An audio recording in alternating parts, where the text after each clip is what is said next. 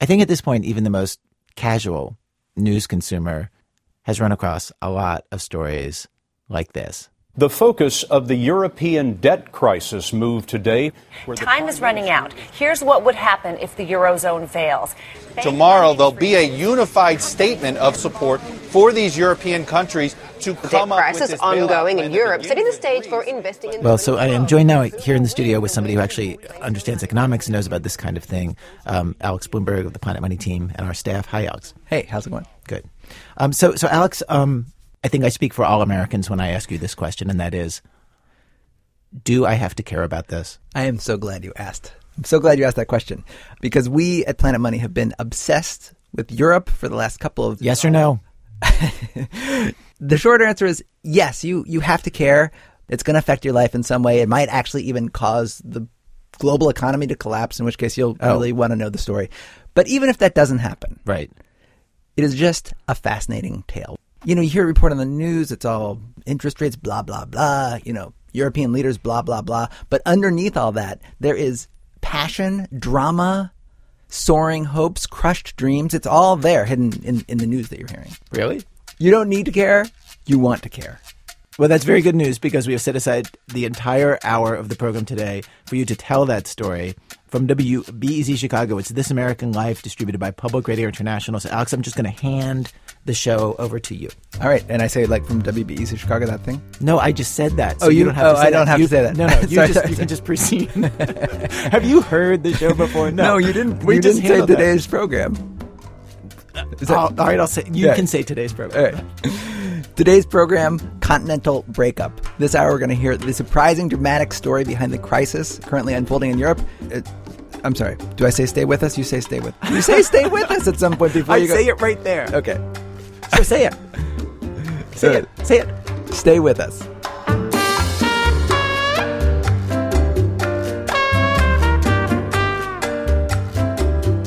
Act 1 Currency of Dreams. The story of the crisis in Europe is really the story of the euro, that currency that almost all the countries in Europe share. Um, but think about that for a second. Why did they ever do that? All these different countries with all these different cultures all deciding to share a currency. Imagine if the United States, if Mexico and Canada all agreed, hey, you know what, we're going to get rid of our own money and start a new money that we'll all share. Think about all the meetings that you'd have to have, all the coordination, and for what? We have our own money now. It works fine. Why would we ever do that? Various Planet Money reporters have been making trips to Europe all year, and you're going to be hearing from them over the course of this hour. Planet Money's Chana Joffe Walt will be telling the bulk of the story. And we're going to start at the beginning. We spent a lot of time talking to all sorts of people who were present at the creation of the euro, who dreamed and worked for years, decades, to make it happen. Planet Money's Chana Joffe Walt and our colleague Zoe Chace tell the story of why they wanted it to happen and what they chose to ignore along the way. History takes a long time to unfold in Europe. And the euro was that way. There were no euro coins or bills until 2002, but the dream of the euro had been around for 150 years. But that's all it was a dream. The territory of artists, intellectuals, poets. Yeah, Zoe, read that read that thing from Victor Hugo, one of the very first calls for a united Europe. Okay, Victor Hugo, you know, Les Mis, Hunchback of Notre Dame. Here's an excerpt from a speech he gave in 1871. And keep in mind, the actual Europe at this time is fighting a brutal war, tearing itself to pieces. Okay, here it is. And we shall hear France cry out, It's my turn, Germany, here I am. Am I your enemy? No, I am your sister. And then he goes on to say, Let us be the same republic. Let us be the United States of Europe. Let us be the Continental Federation. Let us be European liberty. Let us be universal peace.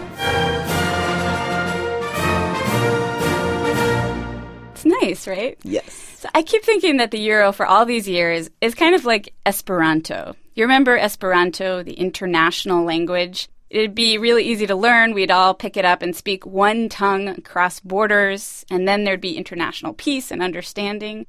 The dream of the euro was kind of like that. But let me ask you do you speak Esperanto today? No. Do nearly 332 million people carry euros in their pockets? Yes. So what happened? World War II was, you know, such a such a catastrophe. This is Pascal Lamy, the right hand man to the father of the euro, Jacques Delors.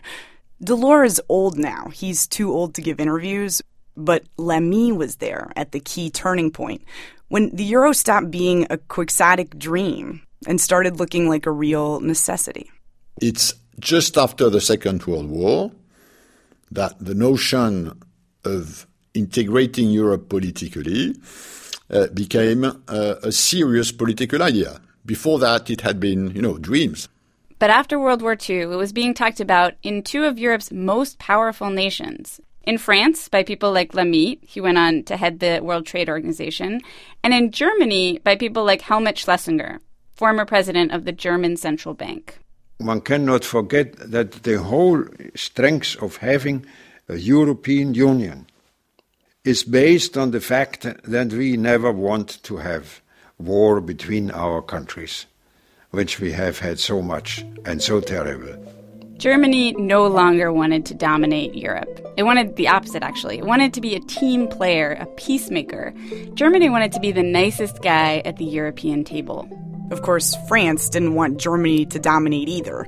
Germany would always be bigger, more powerful, so France wanted to link its economy to the German economy. That way, Germany's strength would be France's strength. And also, a united Europe would be big enough and rich enough to become the world's other superpower and rival the United States, which both countries liked. All this was making a once poetic dream much more appealing. But of course, there were problems. Two main problems one German, one French. For the Germans, the whole sharing a currency thing made them very nervous. They worried it would lead to inflation. And Germans are really scared of inflation. It calls up a bad memory the hyperinflation of the 1920s, the worst bout of hyperinflation in recent history. You may have heard about Germans carting their money around in wheelbarrows or using worthless German marks to wallpaper their homes. Many people in Germany feel like it was this experience that opened the door for the Nazis to come to power. I was reporting on the euro crisis in Berlin a couple months ago, and it shocked me how readily Germans would bring up the hyperinflation of the 20s when talking about their problems today. Klaus Frankenberger is an editor at the German newspaper, the FAZ. I mean, Germany always a stability in mind, as you know. No? Order, stability, that's part of our, our collective DNA, I would say. But these historical experience tell every policymaker you don't mess around with inflation. Never. You don't do this. So, Germany's position in the decades long conversation that led to the euro was this If Europe wants to have a single currency, then we can't have all these separate governments out there. We need to become what Victor Hugo dreamed of a United States of Europe. But the Germans wanted this not for poetry, but to keep inflation in check. They wanted an overarching authority that can say to individual countries, here is how to run your economy. Can you imagine France no longer its own country but a member state in a united federation of Europe? Yeah, the French couldn't either. Again, here's Pascal Lamy. The French like Europe if Europe is a big France. is something that they drive, something that doesn't bite too much into the French sovereignty.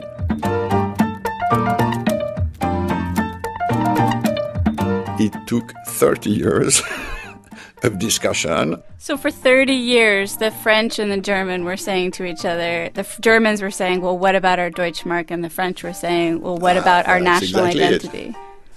It. If they were not always saying this, because diplomats and governments don't always say what they have in mind, but that's what they had in mind.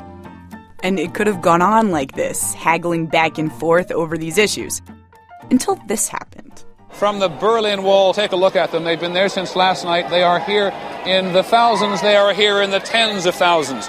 Occasionally they shout, Die Mauer muss weg, the wall must go. In 1989, the wall separating East and West Germany was about to fall, and the Germans wanted French support for their reunification. The rest of Europe was still a bit wary of Germany. When you plunge the world into one of the bloodiest wars in history, it's kind of hard to live that down. And here, Germany was about to grow even larger.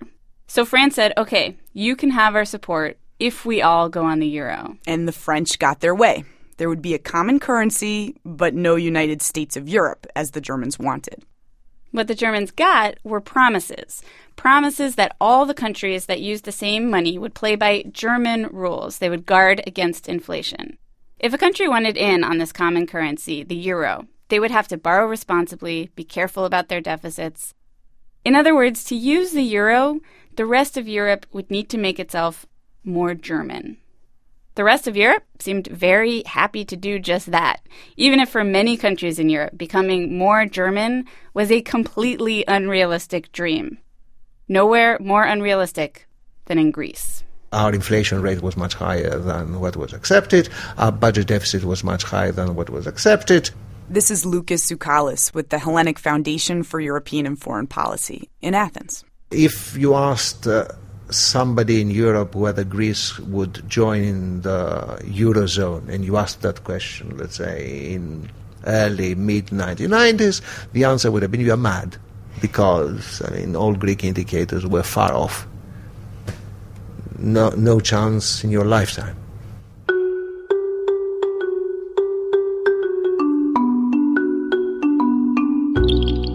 When the European Statistical Service produced graphs of which showed all the different countries in terms of inflation rates, in terms of interest rates, very often Greece appeared in an insert because it couldn't fit in the graph. Right? Because if your inflation rate is 20, it doesn't fit in a normal graph. So you either have a big graph but it doesn't show anything, or you have a reasonable graph and then you have inserts. But Greece was Greece is over here. yeah, but Greece was not the only country, but it was one of the worst, and usually the worst. Still, Greece began a national campaign to make it in, and other countries were doing the same. Willingly, even if it meant pain. For instance, Italy. Their deficit was too high, so the Italian prime minister at the time, Romano Prodi, said we need a new tax to cut it down. If we want into the euro, we have to pay. Beppe Severgnini is an Italian journalist who was there at the time, and he talked to our colleague Alex Blumberg. The mood was so enthusiastic that when Romano Prodi uh, proposed a tax in order to, to sort out our public finances, people, would you believe that, sort of put up the money and didn't, not only didn't moan, they say, well, that's something we have to do, we'll do it. And it was a kind of hefty tax, I remember that. And what was the dream? What was what was what were they paying for? What, what, in, in the minds of sort of the average Italian? What did what did it represent being part of the euro? Well, to be in the sort of in the Premier League of Europe, number one. Second, to have a stable currency. You know, to be anchored to the to the Deutsche Mark because it was obvious. In you know, it was obvious uh, at the time, and it still is obvious now that the sort of the engine for this all was Germany. So to say, to have the same currency as Germany is good for everybody. So we want to be in that league and not in this sort of other league with local weak local currencies. For Greece and Italy and Portugal and even for France, the euro meant a more stable, more prosperous, more German existence. And so, in the years leading up to the euro, countries cut spending, reduced deficits. The numbers started to look, at least on paper, a lot more German. So much so that in some cases it was a little hard to believe. Cases like Greece. In the late 90s, all across Europe, finance ministers and their deputies would meet. They'd gather around tables in Brussels and Paris and Berlin with their rules in hand. And the Greeks were there, reporting their data that they'd made it. They'd met the criteria for euro membership. According to several people in these meetings, typically here is how it would go. The Germans or the French would say, We have these rules. Every country has to meet the criteria. Yes, we do, the Greeks would respond. There would be glances around the table. It sure is a good thing we have these rules, someone would say. More glances. Jacob Kirkegaard is with the Peterson Institute for International Economics, and he followed these meetings closely. The, the leaders of France and Germany and other couldn't really stand up and say, look, our uh, data are superior, you are lying. Uh, basically, about these data, and that's why we will not let you uh, join the euro. We all knew, and we all know now, and we all knew at the time that Greece was fudging its statistics. Pascal Lamy, right hand man to the father of the euro, says it wasn't just the Greeks. People had questions about the Italians, other countries too. But nobody actually said that. Because that would have been too unnice to some of their colleagues in the council. There remains a level of diplomatic uh, correctness and politeness. So nobody challenged the Greeks because they were trying to be polite. Exactly it. That's so crazy. It just sounds so crazy now. I mean, I, I understand at the time that might have been sense, but it sounds crazy now. Correct. That's that's the definition. You just gave a very good definition of a mistake. Something you believe is not that a problem, and then you realize, "Woo, I shouldn't have done that."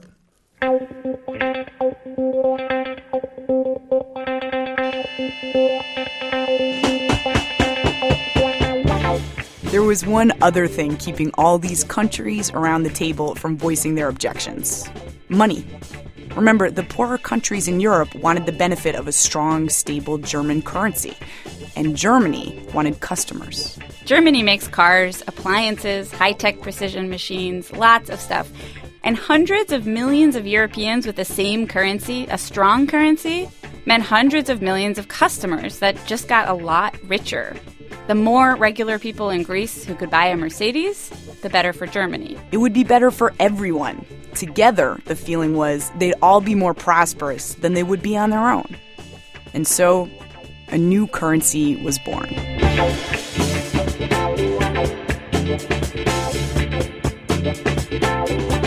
This brings us to Act Two Eurotopia. On January 1st, 2002, the euro arrived, the culmination of a 150 year old dream, the most ambitious financial and political change since money began. Or, as the BBC put it, the most ambitious financial and political change since money began. This is a BBC report from January 1st, 2002, when, for the first time in modern history, a huge chunk of the continent of Europe would be using a single currency. You definitely get the sense that for most Europeans, when they finally got the euro, it felt like something to celebrate. Midnight in Brussels, the moment a new currency was truly born. Plenty were out to celebrate its arrival. I think that it brings the, the countries who are in Euroland uh, brings them closer together. And I think in, at the beginning there will be many problems, but of course I, I think it's a good a good thing. Tomorrow in Holland we're going to use money we picked up in Belgium today, and then we'll be in France again the day after, and again it'll be the same money. Um, it's magic. I mean, it's just got to be the way to go.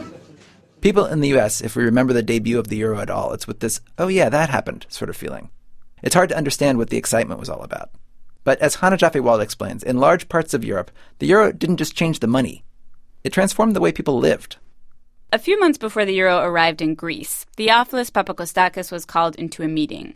Theophilus is a bank teller, and this wasn't unusual. The manager was often calling meetings, usually to talk about the overtime policy or some new paperwork requirements. But this was different.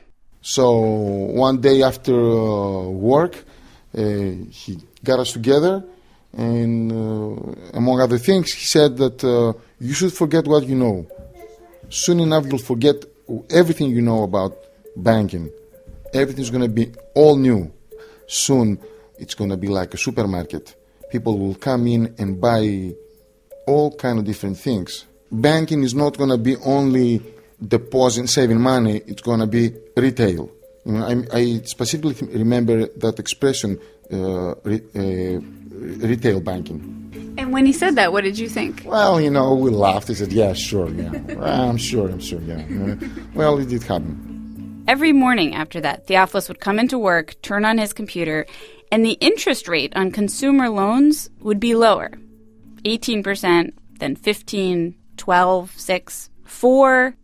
Now, the reasons why this was happening, we'll get to in a minute. I first just want to talk about the sheer fact that it was happening and what that fact meant. Imagine if your mortgage rate went from 18 to 4%, or the rate that you could get on a car loan. Most people in Greece never borrowed money to pay for anything before, and now they had people essentially throwing money at them. Theophilus bought two cars. His neighbors bought a vacation home. The neighbors on the other side of the street took out a loan for their vacation and then refinanced that loan. Really, everyone I met in Greece has a story like this. My cab driver, Adonis Barkalis, in Athens. I used to own a Toyota, and uh, And at 2004, I bought this What's this? Mercedes. A black Mercedes. The bar that I went to used to have just two restaurants. In 2003, it became an industrial brewery, too. Well, for us, it was fantastic. 2002, when we started uh, building our industrial brewery, uh, in total we have invested about 7 million euro, which is uh, close to 10 million uh, dollars, which is a big amount of money for our company. And uh, this is when we got uh, out in the banks, and the interest rates were very good, of course. We were able to borrow money at 4.5%, which is excellent. And it wasn't just private citizens taking advantage of the low rates. Lucas Tsoukalis at the Hellenic Foundation says most importantly, the Greek government got in on the action, mainly by returning to a favorite practice of Greek politicians, addressing unemployment by hiring people. In the last two years, they employed a large number of people in the, Greek, in the Greek public sector. So they added to the salary bill. Doing what? Being like firemen and police or oh, something? Whatever, yes. Yeah, or you create mythical jobs. What's the craziest thing you remember hearing of? I think there's, for example, an organization which was set up for the drying up of a lake. I think the lake has been dried up for the last 30 years, but the organization is still there. So there are a few employees who are paid for, you know, something that does not, is not even remembered in history book.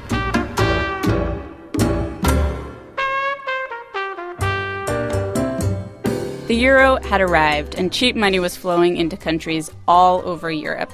Ireland, Portugal, Spain, there was money for projects which never would have gotten funded before. Luis Garicano is a Spanish economist, and he told me about this tiny little bank that funded a big project in La Mancha, Spain. Your listeners will know La Mancha as the area where Don Quixote lived and is as empty as it was in the time of Don, Don Quixote. It's a big plain, with an imagine it as completely empty, and in the middle of that plain there is an airport to which nobody wants to fly. Is that airport open now? It's a potato field. I mean, it's really only suitable for, for growing potatoes. That terrain is really never going to be a, an, a commercial airport. I mean, and yet there is an airport. The local people wanted one, and the euro gave it to them. It was like the manna from heaven. this is Claudia Fahmeyer back in Greece. I met her at a brunch up north, actually at the bank teller's house, Theophilus. Remember the guy who was called into the meeting pre euro?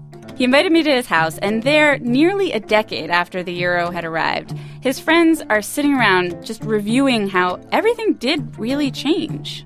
One one day, you, everybody thinks that uh, this is paradise. Let's go get everything. That's what happened. But why? But why? Why now? Like, why one year do you not have any money to buy cars and vacations and homes, and then the next year you have everything you could possibly want? Maybe he knows he was working in the bank. I don't know where the money comes from. Do you know? Uh, from uh, I don't know. I don't know. Hey, Chana. Hello, Adam. This is Adam Davidson with Planet Money. I think I can help here because I actually do know who lent all that money to Greece and all the other people in Europe. Uh, I, I actually was in the room where they did it. The room is in Southern California, Newport Beach. It's this huge room, and it's all these hundreds of people sitting at these long tables, each of them is looking at three or four computer screens. One guy had six computer screens with all these numbers flashing on them. Although, when you're there, if you closed your eyes, you'd have no idea there were that many people there. This is the quietest room of 200 people I've ever been in. It's a little noisier than usual right now, but is that really true? this is the trading floor of a company called PIMCO, and I would guess most of our listeners have not heard of PIMCO, but I can guarantee that every finance minister of every country in the world definitely has. Because PIMCO is one of the largest bond fund managers in the world. That means they are one of the biggest lenders of money to governments all over the world. And Adam, let me just jump in for people who need a refresher. Buying a bond is the same as lending someone money. You buy a bond for a million dollars from someone with the promise that they're going to pay you back in full with interest over some period of time. So, buying a Greek bond for a million dollars, that's the same exact thing as loaning a million dollars to the Greek government. Yeah, it's like an IOU. And all these people with all their computer screens spend their time figuring out, well, which bonds should we buy? Which governments and also companies should we lend money to? Now, the people at PIMCO, the people at these desks, it's not their money. They're watching over it for a while. They're money managers managing the money for insurance companies, pension funds. If you have a retirement account, right, they might be managing your money. They manage savings for central banks, universities, basically anybody with a huge amount of cash sitting around. Yeah, and if you add up all the money they manage, it's over a trillion dollars. And they don't want to lose any of it. They are looking for safe, sensible governments to lend money to. And for several years after the turn of the millennium, one of the countries PIMCO decided, oh, now they're safe, they're sensible, was Greece. Scott Mather is the guy who runs the global portfolio for PIMCO, and he says basically overnight, Greece went from a bad bet to a sure thing. And the reason was the euro because of the euro, Scott and all the other money managers for other companies all over the world completely changed how they looked at Greece. It was no longer this one small, poor, dysfunctional country in a corner of Europe. It was now a full member in good standing of one of the largest economies in the world, the Eurozone. The market was basically giving Greece a benefit of, of, of the doubt uh, because they were a Eurozone member, part of the club, for uh, you know the better part of a decade. Going on the euro for a lot of countries was like getting a rich uncle to co sign a mortgage or a credit card application. Greece, Spain, Italy, Ireland, Portugal all were allowed to borrow a lot more money at much lower interest rates than they had been before. And that, Chana, that is why your cab driver could get a cheap loan to buy a Mercedes. It's why a sleepy bank in La Mancha, Spain could build an airport. And it's why Irish banks grew several times larger than the entire economy of Ireland. And then, quite suddenly, everything changed. Yes, it all changed one day when Chana, your people in Greece, made a shocking announcement. well, Adam, your people in Newport Beach, uh, that was quite a dramatic reaction, don't you think? We'll get to that. Actually, guys, this is a good place for me to step in and say we have arrived at Act 3. And I'll let Pascal Lamy, remember the right hand man to the father of the euro, he's going to give you the act name. Act 3. Ooh, I shouldn't have done that. All right, take it away. Okay, first back to Athens, 2009, to the exact moment the crisis in Europe began. What happens is in 2009 we have an election in October. This is Lucas Tsoukalis again with the Hellenic Foundation in Athens. So, Greece had been borrowing money from PIMCO in Newport Beach and from others. And then there's an election in Athens. A new socialist government comes to power and says, Greek people, PIMCO world, we have something to tell you. The previous government was claiming that the deficit of that year was running at something like 6%. The socialists come to power and they announce a few days later what they have discovered is that the deficit is actually close to 13% and not 6. Adam, that's double what they had previously reported. And all those bond traders staring at those computer screens at PIMCO's headquarters in Newport Beach, California, they had lent all this money to Greece based on very specific information. And suddenly that information turned out to be very, very wrong. And they wanted to know how did this happen? Yeah, and see, the thing is, it's a little hard to answer that question. The Greek politicians explained the last guys, they lied to you. The deficit was never 6%. We are telling you the truth. The truth is 13%. But when you ask people at the government statistics office, the very people who come up with the numbers, people like Konstantinos Skordas, they say things like this. Everyone here in Greece said, What number is this? It's, uh, it's outrageous. Instead of the Greek statistics office workers saying, we messed up, here's what went wrong, here exactly is how we're going to win back your trust, make sure it never happens again. No, instead, the workers just kind of shrug their shoulders. Nobody knows. But you guys work you guys work in the statistics office. Yes. So I mean, it just it seems like why would you? You're the first people I would expect would know that, would not be surprised by that because you work here the people here who were worked about this matter said we did uh, our job very very correctly. Everybody said, "Look, these guys clearly cannot be trusted." This again is Jacob Kirkegaard with the Peterson Institute for International Economics. And he says at this moment, the people who had lent money to the Greek government, were shocked. You know, the situation is much, much worse than what they said, uh, you know, just a few, uh, few days ago. Uh, the reality is much worse than I thought, and therefore, uh, you know, I'm out of here. I'm out of here. Chana, that is exactly what happened in Newport Beach around this time. The bond guys at PIMCO took action, bond action. We sold all our Greek, Portuguese, and Spanish exposure. This is Mohamed El-Erian. He's the CEO of PIMCO and one of the most influential people in the world of bonds. When he starts selling all his Greek bonds, people all over the world pay attention. El-Erian must know something. He's really smart. And then everywhere, people are selling their Greek bonds.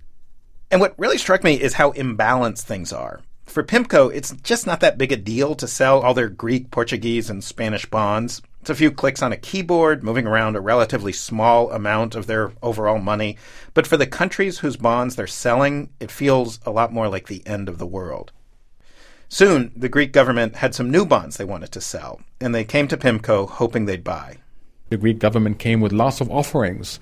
Did they come to you directly? They did come to us directly via our offices in in Germany and London, and we said thank you, but no thank you. What did they ask? What did they say? They said we are issuing five, seven, seven billion. Lots of people are participating.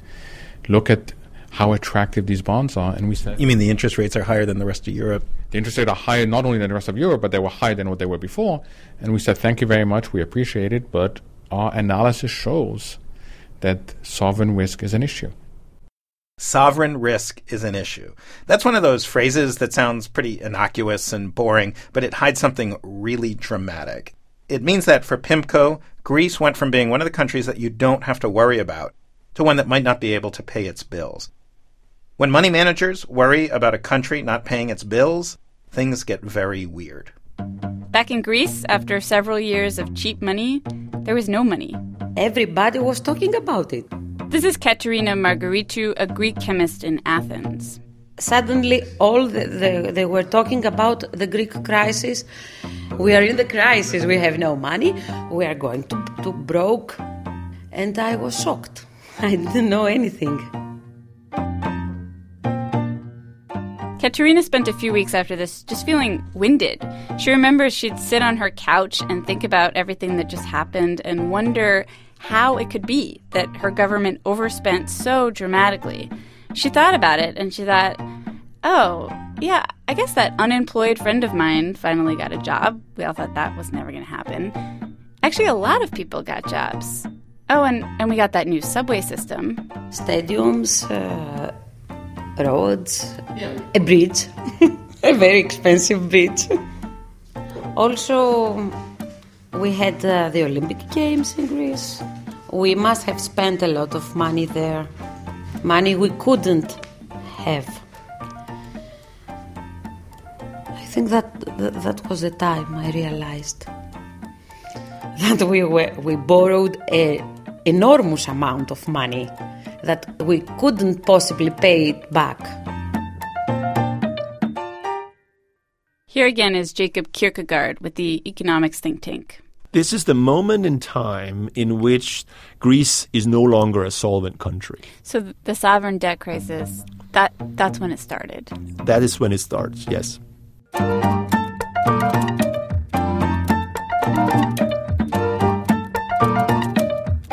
Coming up, facing life in prison for doing math. That's in a minute from Chicago Public Radio and Public Radio International when our program continues.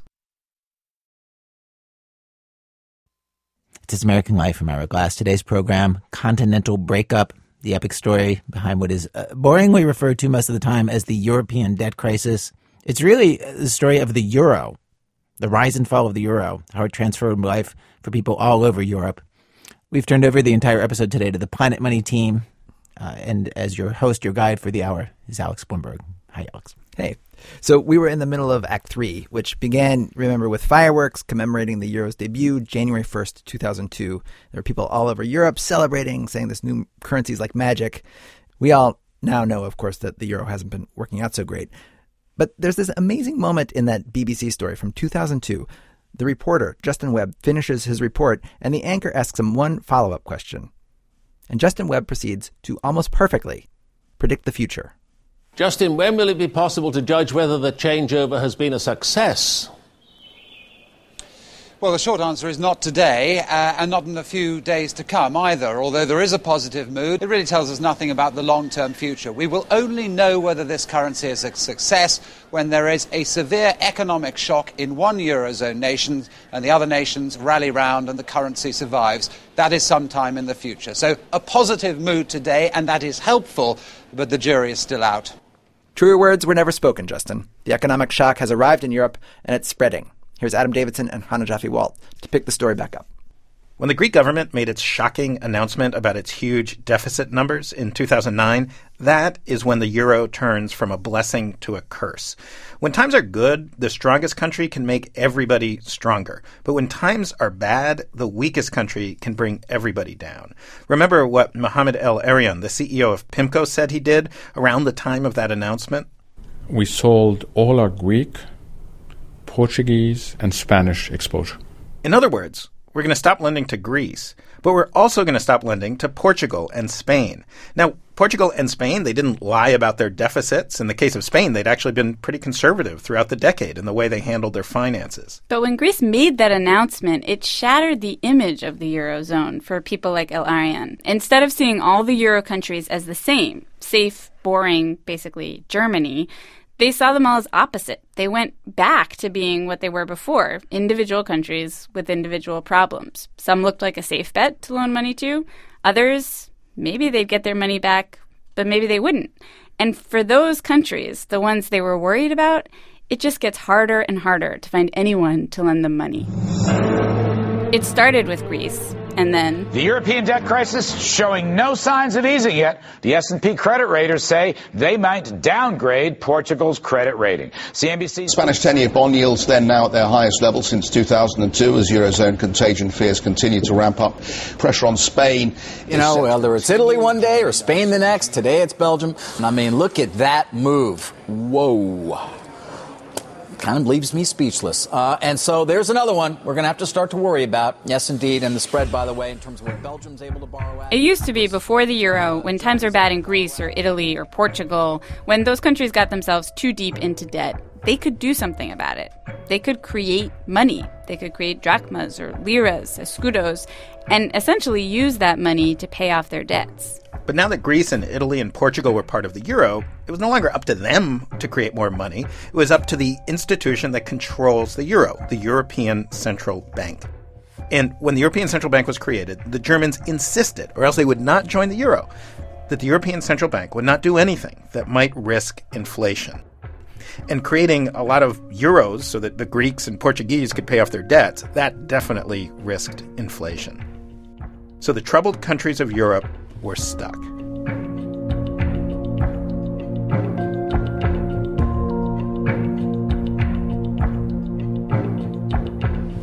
Act 4 Do Over. It's been over two years since the Greeks made that shocking announcement about their deficit number, and the crisis has been spreading throughout Europe ever since. European leaders have tried a variety of plans to fix things, and typically there's a big announcement about a new solution, things stabilize for a day or two, maybe a week, and then everything gets worse than it was before. But then, just last month, December 9th, 2011, the Europeans came to an interesting and what they described as final plan. The plan was essentially correct the original sin of the euro. Give the rules, those rules all the Eurozone countries are supposed to follow, but didn't follow, give those rules actual teeth. If countries break the rules, European leaders will send in a SWAT team of technocrats to come in and take over. So now, governments in Spain, Italy, Ireland are scrambling to bring their budgets in line with these rules, cutting down debt, trying to make themselves seem safe, dependable, trustworthy, trying to make themselves seem like the kind of countries the world would be happy to lend money to. Seems like a straightforward plan, and the obvious place to start would be Greece. That was where the crisis first started, and indeed, European technocrats, schooled in the German mindset, are already there, trying to fix things. Chana Joffe Walt went to see how it's going so far. The very first place the technocrats went was 46 Piraeus Street, the Greek statistics office, the very building the crisis began in. You remember the guys who reported, whoops, the Greek government deficit is actually twice what we said before and then offered this confidence inspiring explanation of what happened. Nobody knows. This is Konstantinos Skordas. You can think of him as sort of the Greek old guard. He, like the majority of colleagues here, have worked in the statistics office for decades. In the summer of 2010, a European technocrat arrived in the building to lead the Greek old guard into this new European world. His name is Andreas Georgiou. He's Greek, but he's been living abroad for decades. And he's kind of a no nonsense numbers guy, the kind of guy who opens an interview by telling you he'd prefer you disappear. Uh, my goal is to make this a competent, boring institution and not to be in the limelight.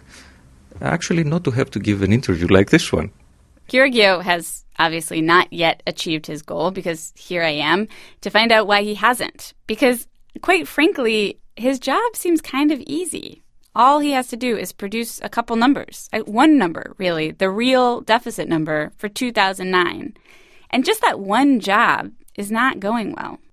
Well, th- things uh, appear to be difficult actually in some areas from the very beginning. In the very beginning, August 2010, Georgiou arrived and got straight to the numbers. He was going to calculate the true deficit number. Investors were going to see Greece has this new bureaucrat at the helm, faith would be restored. But within a few minutes of sitting down with the data, Georgiou realized this was going to take a while. Yes, in order to be able to count what is the deficit and the debt, you have to know what you're counting. Uh, you have to know which institutions belong in this concept called government. So that was, for example, an open question. You might think what is part of government and what is not part of government should be pretty clear. It was not. Georgiou sifted through spreadsheets, and the first thing he found was a national train company that just wasn't included anywhere in the numbers. Then he found a national TV company, then a tourism organization. We found out 17 uh, institutions, uh, large institutions, were left out. Why would why would they have been left out? Uh, I do not know. But this is the you asked me what I found. In principle, uh, this should not happen.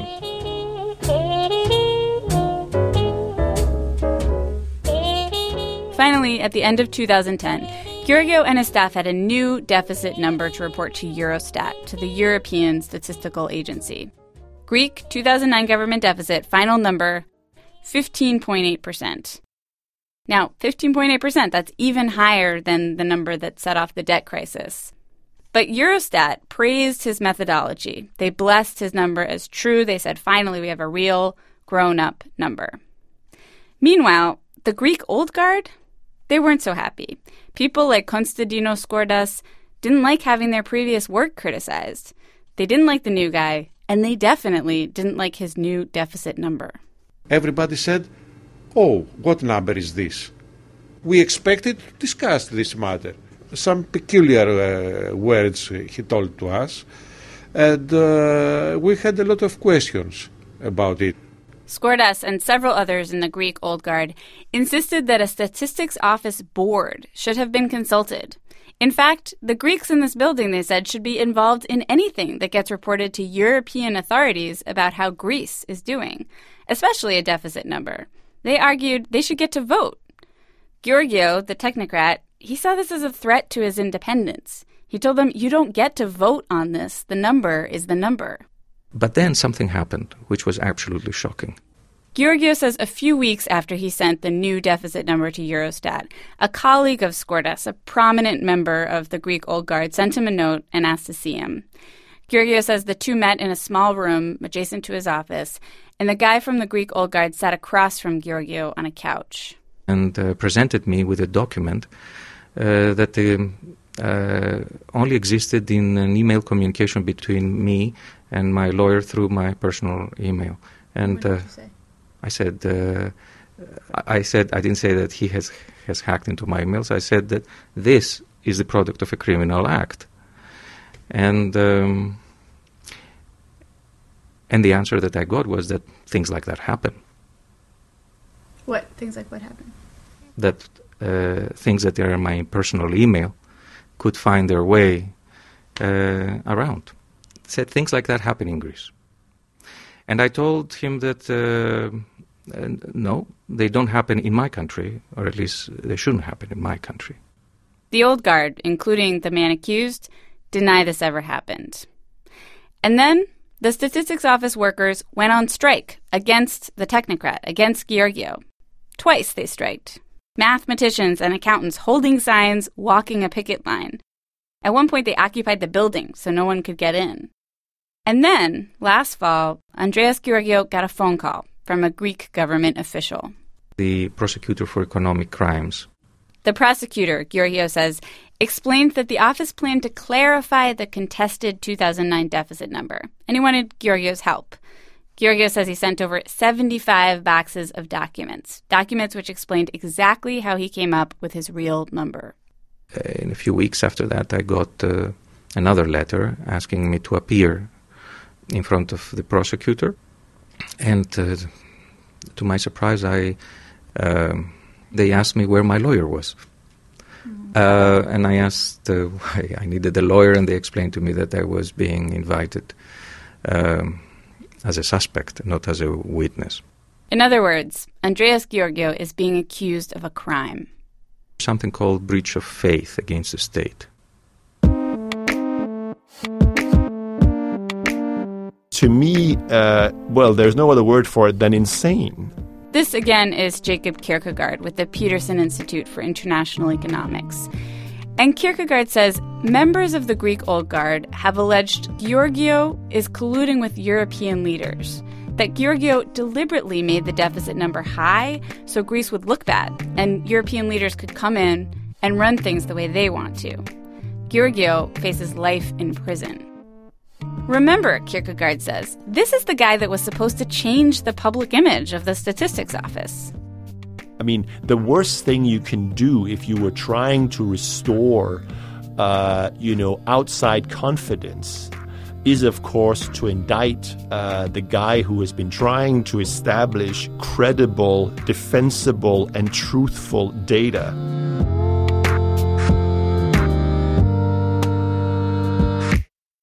If this is the new plan to save the euro, send in the technocrat to fix things, it does not seem to be going well, at least not in Athens.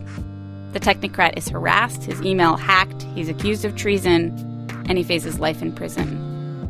It is hard to make Greece Germany.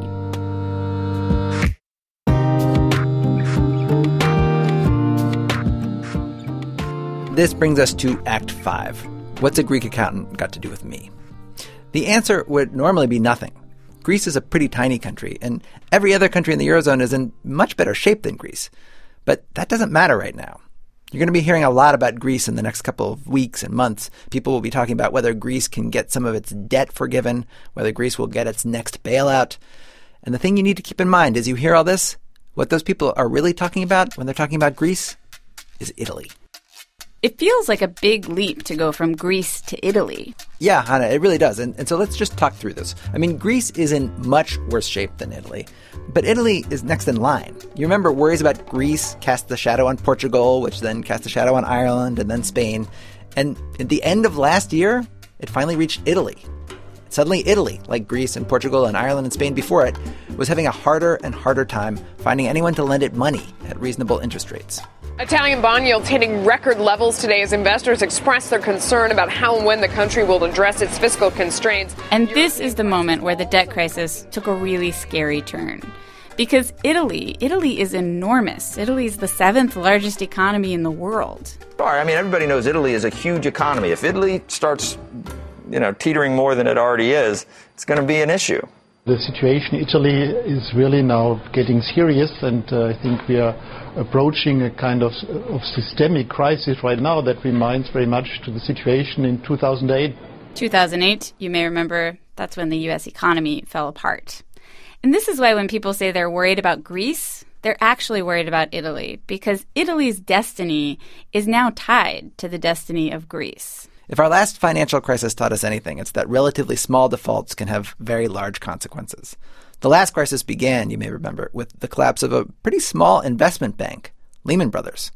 A default in the tiny country of Greece could have similar catastrophic consequences, cause a chain reaction of defaults, ending with Italy. Greece, Greece is the cigarette. Italy is the gas station. And this is where, if you're in the United States and you didn't already care, you might start to care. The United States seems finally to be on a slow, fragile path to recovery. Europe could kill that. It could slow it down, it could stop it, could make things worse than they were before. Most days, the crisis in Europe seems like this slow moving mess that will eventually work itself out. But every once in a while, the question arises what if it doesn't? Satyajit Das is a risk consultant and former banker. He's spent his life in finance and he's been following the crisis closely. How scared are you? Uh, I've been doing this for 34 years in financial markets. This is the first time in my life I actually am really worried. Because when you're talking about countries the size of Italy, when you're trying to. This is really, truly one of the scariest moments in my professional life. Das is scared because, in his view, the new plan to save the euro is exactly the opposite of what should be happening. European leaders, he says, largely Germans, are still trying to get countries to obey their rules, those rules they set up back at the very beginning of the euro, to get countries like Greece to cut spending, bring in more in tax revenue, get their budgets in line. But here's what happens when you cut spending and raise taxes the economy generally shrinks, especially in the middle of an economic crisis. In Spain, the unemployment rate has continued to rise. It's now over 20%. That is Great Depression territory. In Ireland and Portugal, it's not much better. Most people think that all of Europe is in a recession right now. And the question is only how bad will it get? And I have to say, being in Greece, it really does feel like a country on the verge of falling apart. Do you remember Katerina Margaritou, the Greek chemist? The one who went back and remembered, oh, that's all those things that we spent money on that we couldn't right, afford. my friend got a job. We got the subway system. So she actually works as a contractor for the Greek government. You know, about a third of the Greek population relies on the government for a paycheck. And right now, uh, they don't pay us because they have no money. Truth is that uh, the last paycheck was I took was from July. So my company now owns me the, the salary from August, September, October, November, and we are on, this, on December. 6,000 years.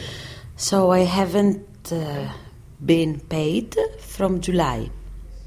So, what keeps you going to work? Well, I like my work.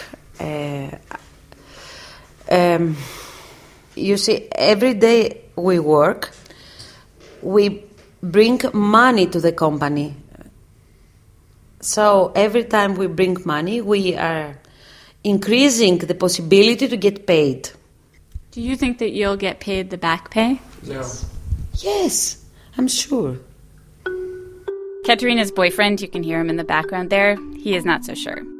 Actually, he is absolutely sure there is no way she will get paid. And I, I have to say, I'm with the boyfriend on this.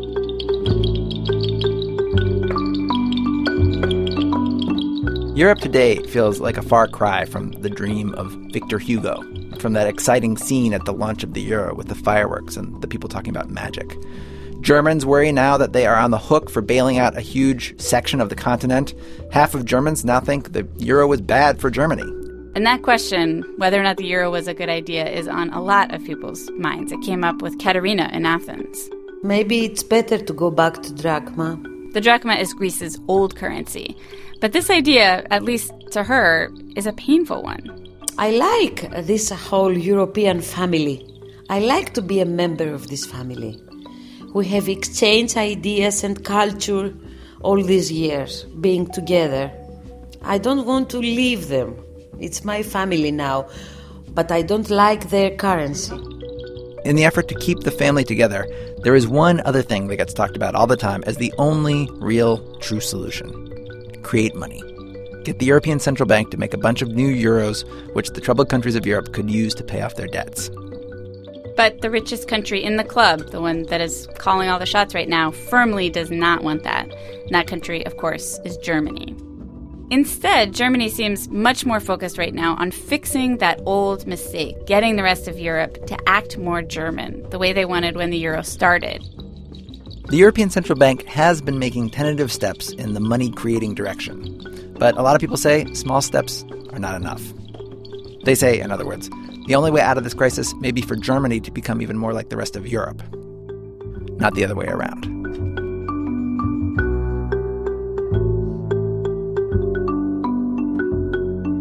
That was Alex Blumberg. He and Chana Joffe Walt and Adam Davidson and Zoe Chace are all part of Planet Money, which is an economics reporting project of This American Life and NPR News. Their podcast, where you can get reporting like this twice a week, and their blog are at npr.org slash money.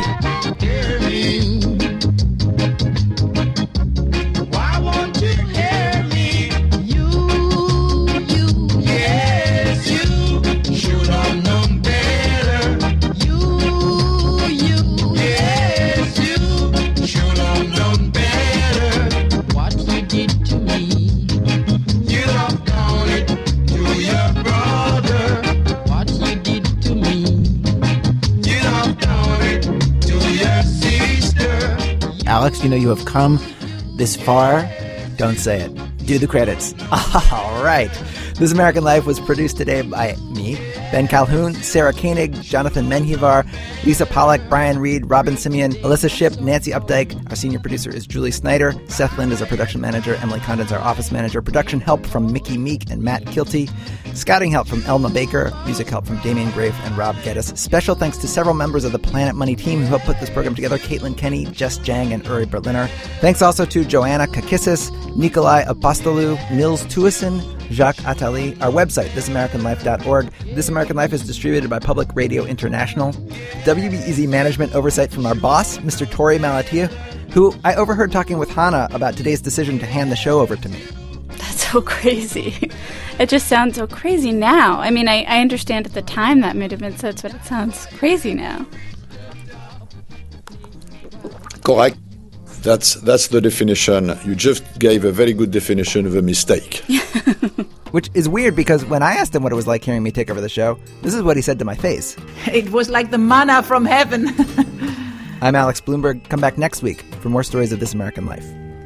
There's nothing at the bottom of your apologies. Words float like scum across your sewage deeds.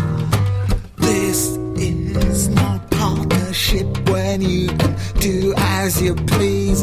It isn't us, it's you who must proceed to learn from your mistake. Learn from your mistakes.